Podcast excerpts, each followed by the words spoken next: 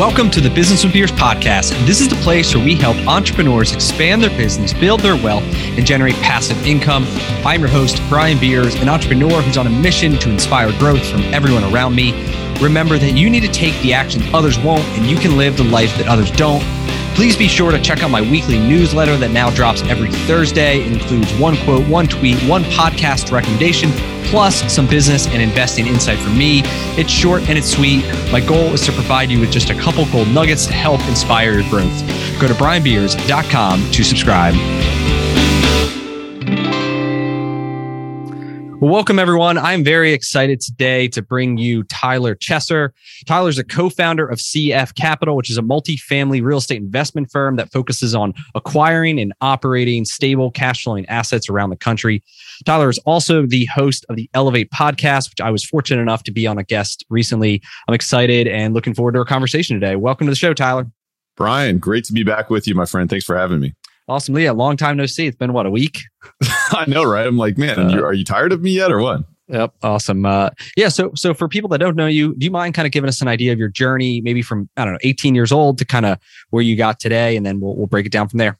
Absolutely. Yeah. So thinking about 18 years old, obviously I was kind of off to college. I went to um, went to University of Public University and studied uh, business marketing. I was always actually fascinated with kind of the psychology of business and why consumers make certain decisions. Consumer behavior was always fascinating with. Uh, I was actually in sales kind of during my college career. You know, kind of worked on the side in sales, and I was always fascinated why people applied certain higher value towards certain brands and, than others. And so anyway, I went to school for marketing after I graduated college, I actually started working for a Fortune 500 company doing international marketing, um, digital marketing, market research, and uh, and so forth. And so I, I loved sort of that that uh, introduction to my professional world. It was very intellectually stimulating, but I will say the corporate life was not one that I really loved, and I was kind of put in a position where it felt like, man, there's a lot of politics involved here. If I want to get that next promotion, it's more so about the time in the saddle and you know who who really likes me above me and you know who's going to pull those strings so that i can get that next promotion so that i can get that next raise. And during that time i, I bought a house and um, you know it was kind of like the you know quote unquote the american dream. And by the way I, I grew up in sort of a middle class background. I mean I, you know my my whole thought was hey go to school get good grades get a good job and you know put your money away in a 401k and you know you're right off into the sunset when you're 65 and a half years old. And that whole process sort of um, it kind of came to a head when I was in the beginning of my career as a corporate employee because you know there was things that were happening at my house that you know I would have maintenance issues or would have you know various surprises. And you know I was making decent money for sort of an early young professional but it was kind of putting my my my finances in a in a bind and so I started to question and say, all right, well, you know, if uh, if that's the case, I need to get a raise. So the first question was, all right, how do I get a raise? And I need to go and talk to my boss and kind of make the case for why, you know, I'm more and more valuable and, you know, spending a lot of time and effort and, you know, sort of getting more valuable for the organization and so forth.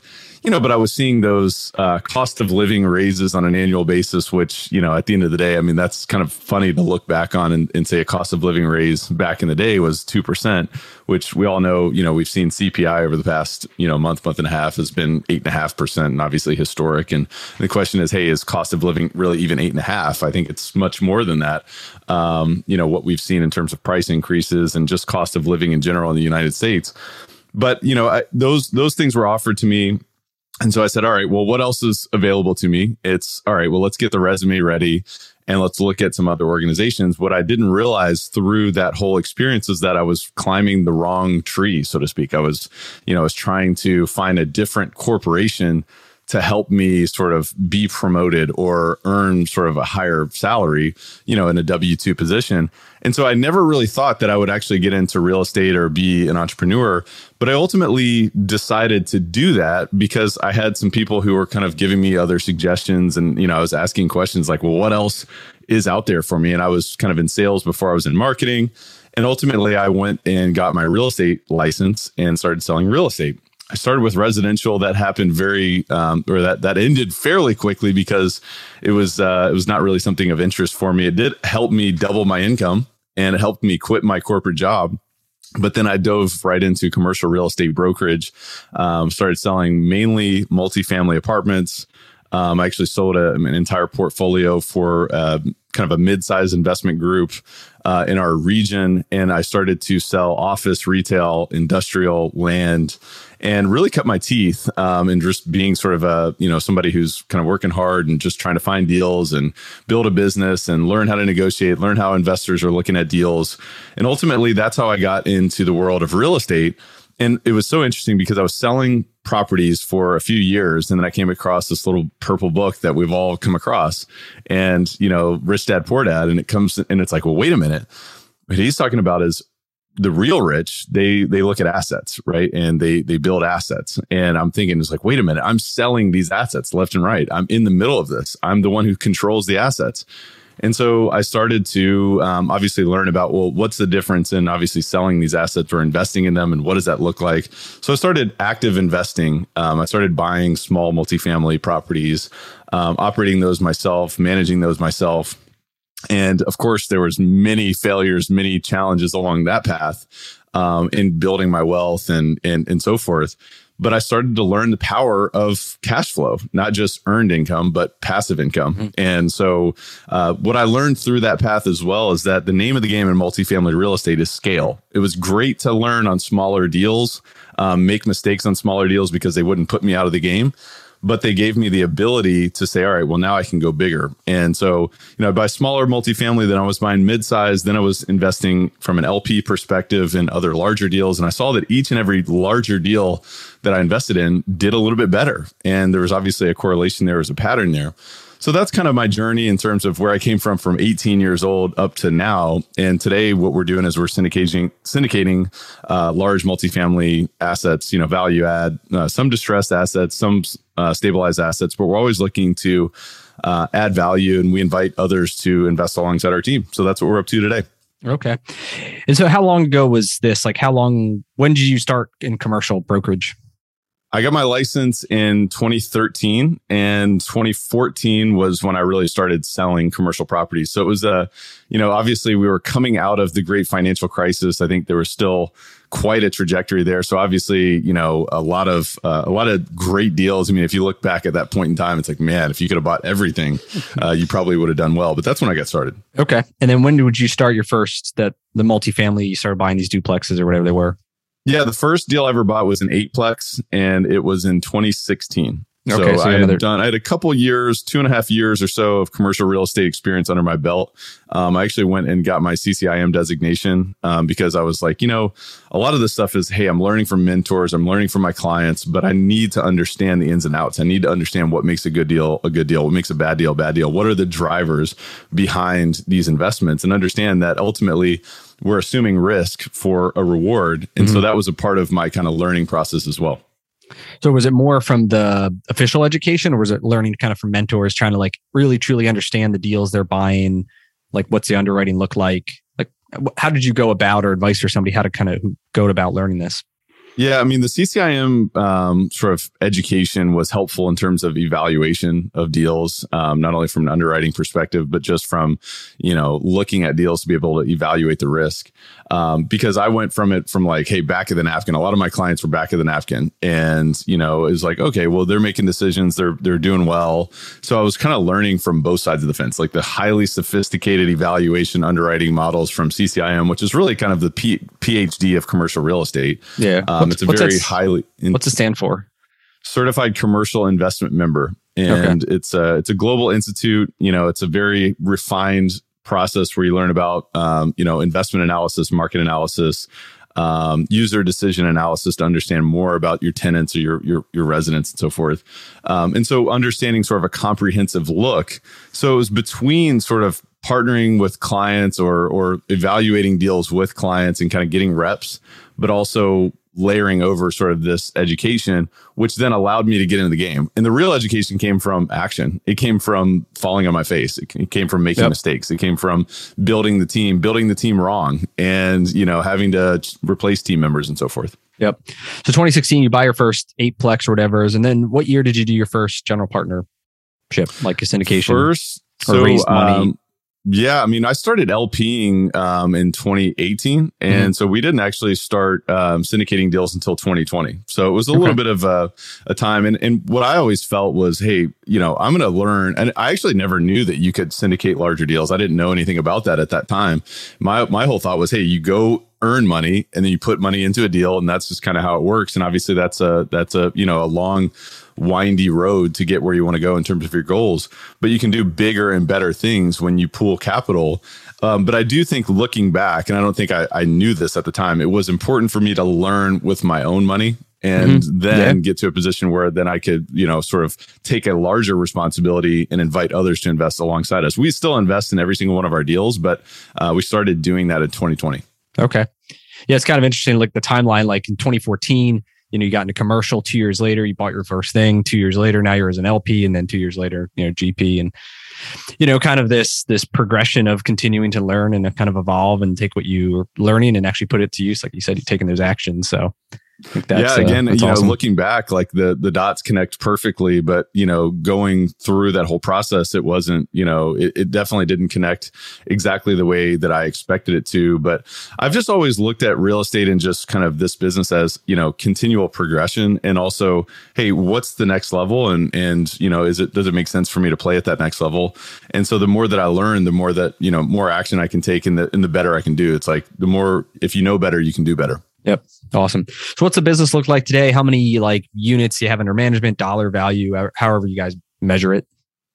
Yeah, so we're at about a thousand units. Um, I'd call it I mean, depending on your valuation, um, I, I, feel like we typically buy deals that uh, we step into immediate value. Mm-hmm. Um, and so we're looking at, you call it 80 million under management currently. And of course, from an equity perspective, we're involved in over 4,000 units um, as, as well, in addition to what we're actively managing with CF Capital. Um, in addition to that, we are beginning uh, the development arm of our business. Um, we've been uh, approved for tax credits for a new development in Lexington, Kentucky. And so we'll be putting up about 200 units there here over the next uh, 12 to 18 months. So we're in the middle of a rezone there. So we're excited mm-hmm. to expand sort of a, uh, another leg of the stool for our company um, and, you know, continue to grow there. Okay. And what's your team look like today? So um, our team is uh, pretty small. I mean, it's pretty lean. It's myself, my business partner. We have a COO. We also have an analyst on staff as well as a marketing individual. And everyone else is either strategic partners or vendors. Of course, you know, from a legal perspective, we have a securities attorney, we have a real estate attorney. Unfortunately, we have too many, too many attorneys. Um, we have an accounting team that's uh, very, very important to us. We have a property management third party uh, group that we work with. Um, trying to think. I mean, we've got so many team members. Uh, we have other vendors that we work with. We work with actually. Um, we've we've found that a lot of freelancers uh, through a company called Bullpen have been very helpful for us. It's uh, it's kind of like the Upwork for commercial real estate companies and we've developed a great relationship with them and, and, various different providers. But for the most part, that's our core team, and uh, we're continuing to grow that. Of course, as I mentioned, strategic partners uh, are important. Uh, typically, we'll have you know at least one co-sponsor with us on on unusual deals, just depending on sort of the the the lift and the load and so forth, so that we can uh, go further faster. But in general, that's uh, kind of the basis of the team.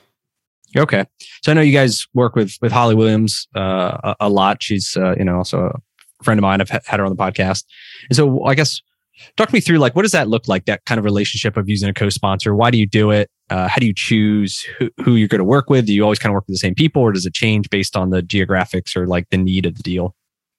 It changes based on the need of the deal. Um, but I will say that, you know, Holly, as an example, um, is somebody that we've worked with on several deals and we're working with on a deal currently um, you know, Holly brings a great sort of strategic uh, approach in terms of not only helping us guarantee the debt on our deals, but also supporting us in raising capital, supporting us in investor relations, uh, asset management. You know, there's in these deals, there's always the unexpected, right? Expect the unexpected. And so it pays to have folks that have been in the game or in the business for much longer than you have and have a, you know, a, a longer track record than you have to be able to sort of make decisions and understand blind spots better than we could. And, you know, as you mentioned, you know, I've been in the business, uh, you know, for the past eight, nine years. But obviously, you know, in, in the grand scheme of things, that's really only a snap of fingers. Uh, and, and especially in terms of where things have been, you know, over the past 14 years, we've seen a run up. We, you know, at some point we're going to have another correction. So it's always helpful to have more wisdom sort of on your side of the bench uh, than needed. Um, you know, and so, you know, there's many different ways. We look at deals in three different categories we look at it from an equity perspective.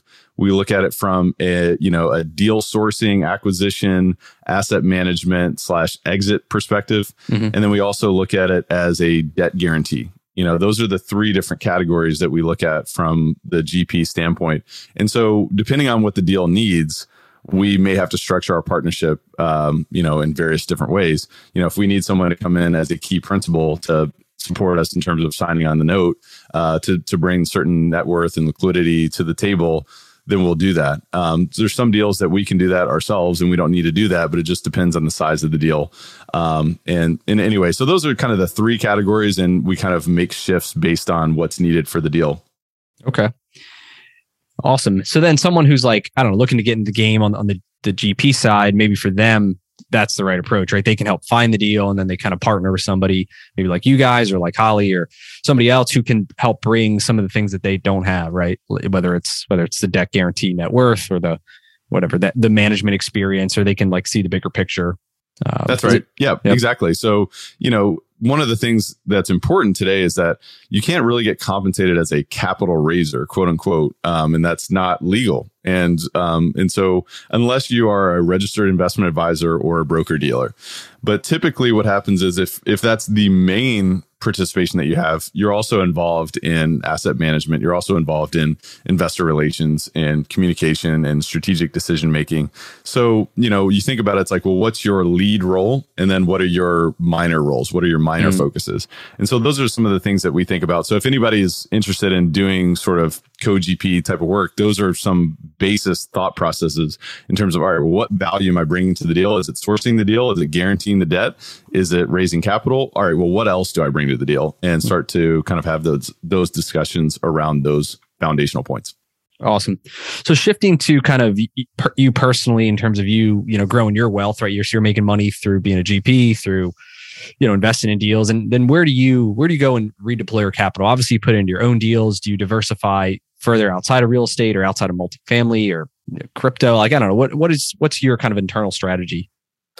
Yeah, I mean, I've got a close eye on crypto. I mean, I, I did just invest in a Bitcoin mining fund. Um, so I'm excited about that. I think there's a, a, different sort of profile of that investment, of course, than, than multifamily. There are a lot of similarities, um, you know, but uh, I, I certainly, I would say the majority of my capital is involved or tied up in real estate deals. Um, you know, I'm always looking for, you know, ways to add value. And I think that, you know, sort of my insider experience in the space allows me to create the most value in the real estate space.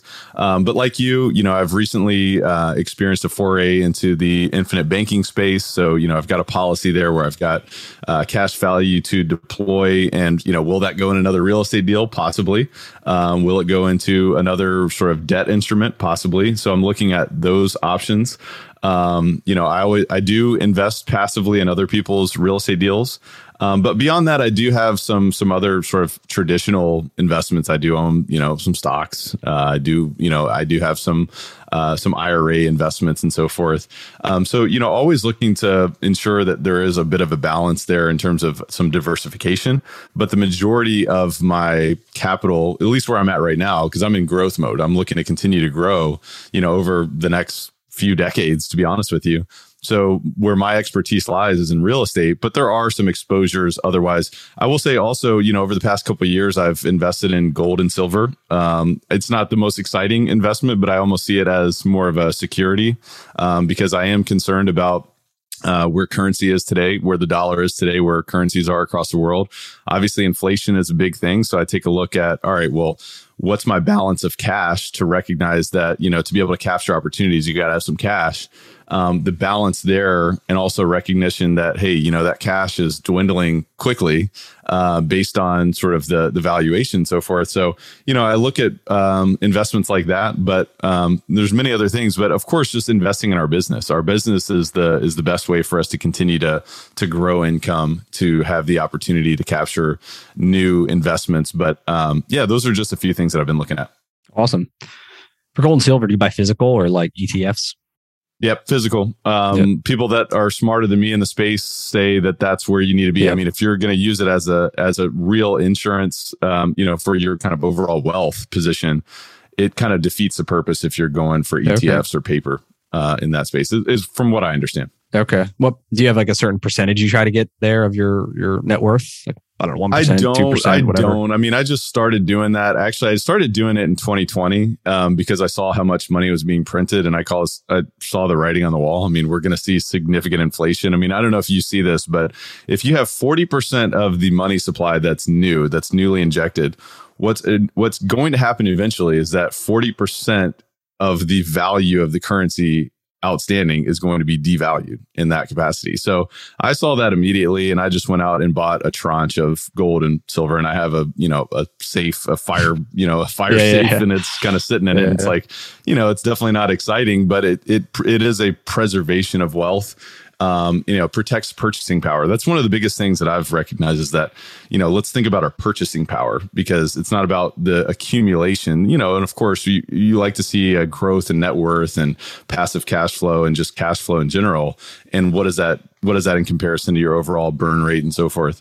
Um, but I think preservation of wealth is something that I've had a, a big focus on over the past couple of years. Awesome and and shift into your so you have a podcast elevate um where you talk kind of about mindset right? And like hey you got to be in the right mind to to you know generate wealth to build passive income. Can you speak to maybe what are some of the biggest uh, lessons you've learned from doing that kind of podcast and maybe your own kind of evolution uh, from your guests and things you've learned? Absolutely. Um, well one of the things the foundational thought process is is what i see is up to me and I actually just recently heard that phrase.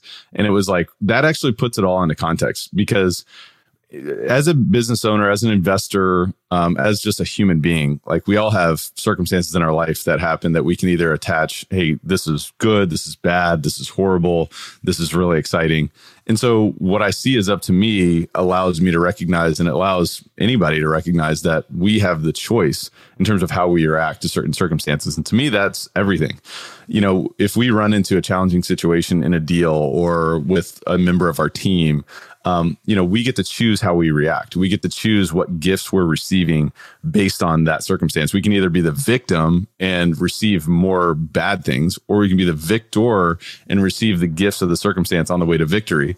And, you know, from what I've learned from the podcast, I mean, I've you know been grateful to be surrounded by so many people like yourself um, so many other people that have just really um, set a, a huge life of inspiration. You know, we've had people like Seth Godin, we've had people like John Assaraf, we've also had, you know, some of the greats like Peter Linneman, Ivy Zelman, some of the, you know, economic greats over the past, you know, decades and uh, people that are so smart in terms of their their line of expertise. We've also had some phenomenal investors and what I've learned is the people that really get on in this world are ones that they have a growth mindset and they recognize that there's always something to learn. There's always uh, another level that they can grow to. And, you know, they've obviously set themselves up for success currently and in, in, in their past but they're always looking forward. And um, for me, I think that's some of the things that I've I've really learned, and just being immersed in that world, and you know, continuous continuously kind of learning through osmosis and and recognizing that hey, you know, it's not about knowing everything, but it's about asking questions. It's about being humble. It's about elevating others around me. It's not just about, hey, what can I receive, but what can I give? And, you know, there's so many patterns that I've recognized through those conversations. And uh, it's been a great blessing. It was, it's funny. I mean, you know this better than anyone. You know, doing a podcast is a lot of work. And uh, I've been doing it for almost three years now. And I was talking to my wife about it last night. It's like, hey, you know, I should continue this, right? And she's like, well, you know, what do you get from it? And a lot of the stuff that we just talked about is is what I get from it. Even if we didn't receive, you know, new investors coming into our business, even if we didn't receive new strategic partners or um, you know, deal opportunities, it would still be worth it just because being immersed in that type of growth is important. And for me, like as an investor, um, I think growth is more important. And also that's what allows us to live a life of fulfillment. It's not just about dollars and cents. While, you know, living a life of freedom is important. And I think financial freedom is kind of the basis of that um, it is about living a life of fulfillment rather than just a life of success. Because, you know, one of the things that Tony Robbins says is that success without fulfillment is the ultimate failure. And um, so that's kind of something else that I'm I'm seeking through that and, and growth as an individual and giving that to other people allows me to live a life of fulfillment. It's awesome. So what I see is up to me. Can you give like I don't know? Have you have any reflection on maybe something that you know previously you saw as like you were the victim, and then now you've kind of can look at that same event now through this new lens right? And you see a different perspective and now what you see is is you know what can i learn and be the victor? Any anything from your life that like through this you can provide an example of? Every day i have an example of this. Every single day. Uh, what about yesterday yeah, well, I mean, so actually yesterday, so like we're in the middle of this deal right now, and yeah. uh, through due diligence, we've uncovered some significant issues with the with the property and you know with the existing operation, and so unfortunately, we don't like to do this, but we've had to renegotiate, and you know we're asking for a significant excuse me credit uh, from from the seller, and so you know the initial re- reaction myself is my God, we've spent so much time on this thing. And if they don't, you know, give us what we need, like what a waste of time and effort and mm. energy. And how much more mm. time, effort, and energy could we have applied to things that were going to be productive? And, you know, ultimately we've received some optimistic news and we're, we're working towards a resolution here. But initially, it's like, man, I'm the victim. Like, what the hell, man? You just wasted my time. And why did you misrepresent this, that, and the other? And because mm-hmm. of you, now I'm losing all of these things. Right. And so the question is, wait, all right, snap out of it. So, all right. So let's just explore this thought process. If, if what I see is up to me, what could that mean in this circumstance? It's like, all right, well, now let me put me put myself in the frame of possibilities and say, okay, well, if what I see is up to me, what is up to me? What is good about the circumstance? We learned something. There are a few things that we've learned.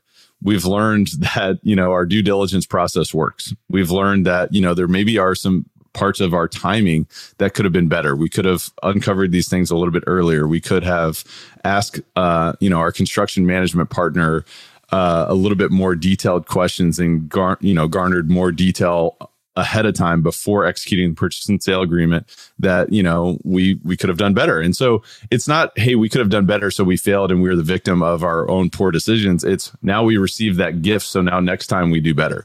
And so through these experiences each and every time we get better. And like robert kiyosaki talks about this all the time. It's like financial intelligence. You learn financial intelligence through doing and it's about these type of experiences that give you another kind of notch in your belt. So what i see is up to me in this circumstance is like oh man i feel like i wasted so much time. And like if you would have just told me these things we could have you know figured this out you know three weeks ago. And i wouldn't have had to you know work weekends and nights when i've got twin infants screaming in my ear. Um you know yeah. I, I could have i could have had a much uh, more pleasant past three weeks. So you know there's so many other examples but that's just one way to look at it. And I can okay. apply this almost in every way. Can you speak to what that was? The due diligence issue? Yeah. Yeah. It was, um, there was, uh, quite a handful of residents that were leased to that should have not been leased to. Um, they did like, not pass credit checks. Mm-hmm. They were kind of on the edge. They were conditionally approved credit checks, which so, means okay. they probably shouldn't have been so if you're really. They were just taking any any guy off the street, throw him in this apartment, say to, to get the pro forma up and then sell it to you guys and make your problem they don't pay the next month. Exactly. When I when I got started as an investor, I bought a property that had what I would call a loaded rent roll. which means, oh, on the rent roll, it looks great. And it's like, wow, you know, fully occupied. This is awesome. You know, we can go in and just renovate units as they come available. But what happens is, well, wait a minute. What happens when 50% of your tenants don't pay? And it's like, oh, they didn't tell me about that in Rich Dad Poor Dad, you know? And so when that happens, you know, it's put up or shut up time. It's, uh, you know, how, how strongly are you going to hold to your policy of, hey, rent's due on the fifth. And if it's not in, you know, you're eviction. getting a letter yep. and you're, you're late and you're going to get evicted thereafter. Because once you evict 50%, you're, you're at 50% occupancy and then you got to renovate units. You got to do all that kind of stuff. So I've been there before personally on smaller deals and what I've seen is that we have a significant portion of this property that what I would what I would call as non-performing or expected to be non-performing. Mm. So we're projecting now a dip in occupancy before we can improve that situation. So we've we've asked for significant credit from the seller to rectify that and to help us shore up that like, cash flow in the short term. Like those units were vacant, basically is is exactly the adjusted uh, adjustment. It's almost worse. It's worse than vacant because you got to spend time, effort, right? and energy yeah. to get rid of them and then release it, you know, not only release it, but you know, you're going to have some time, like a vacancy period. Plus, mm. you got to get the unit rent ready. Typically, a non-performing tenant does not leave a unit, you know, in clean rent ready condition. Yeah. So one of the things I like the most about what you said is like, what's the good in this? Like your process works. Like that's like an awesome mm-hmm. thing to think about. And then, yeah, what could be done a little better? Maybe, yeah, we could have, I don't know, started the the the lease process maybe a little bit sooner before we got to this point, right? But like you said, it's it's finding the good and then just figuring out, all right, what do we got to fine tune now? And at the end of the day, there's always going to be something. You can't like you know process out every issue. Uh, mm-hmm. pe- people are deceptive and people you know lie, which is why you you due diligence and got to do what you got to right. do. So but you can refine it, right? You can improve it. You can streamline it. We could have done it quicker. We could have got ahead of this a little bit quicker. And so those are all gifts. I mean, there's so many others, but just in that particular circumstance, in terms of what we found through the lease audit, there were some things that we could have probably read the tea leaves to be able to anticipate that a bit more. But ultimately, it's all good, but there's a big gift in it, you know. But originally, again, like my thought process is, and, and this is someone who I condition my mind for success constantly, not only in these conversations, but through books and through other podcasts and being in masterminds and things like that and hiring coaches. But, you know, ultimately, my first reaction was, this is such a big, massive failure, and I'm a big victim of this whole thing, you know. Yep. So it comes to me as well. Awesome. Any any books you you're reading now that you would recommend? I'm currently reading the 48 Laws of Power by Robert Greene. And okay. um, it's actually one of the most unique books I've ever read. Uh, it's it's very cutthroat. Uh, I'll say this. You know, I'm I'm kind of a I have an abundance mindset. You know, if I if I give more, you know, typically I, I find that I receive more. I will say that uh, you know I think it's important for us to recognize the laws of power, and, and, it has been very illuminating to understand, you know, how certain individuals who are somewhat cutthroat and in real in the real estate business, there it can be very cutthroat to recognize, hey, what laws of power are people trying to use against you to gain more control over you or to uh, to to to sort of put themselves in position of power. But that's a great book, um, man. I'm a big reader in terms of what else am I reading right now. That's the only one.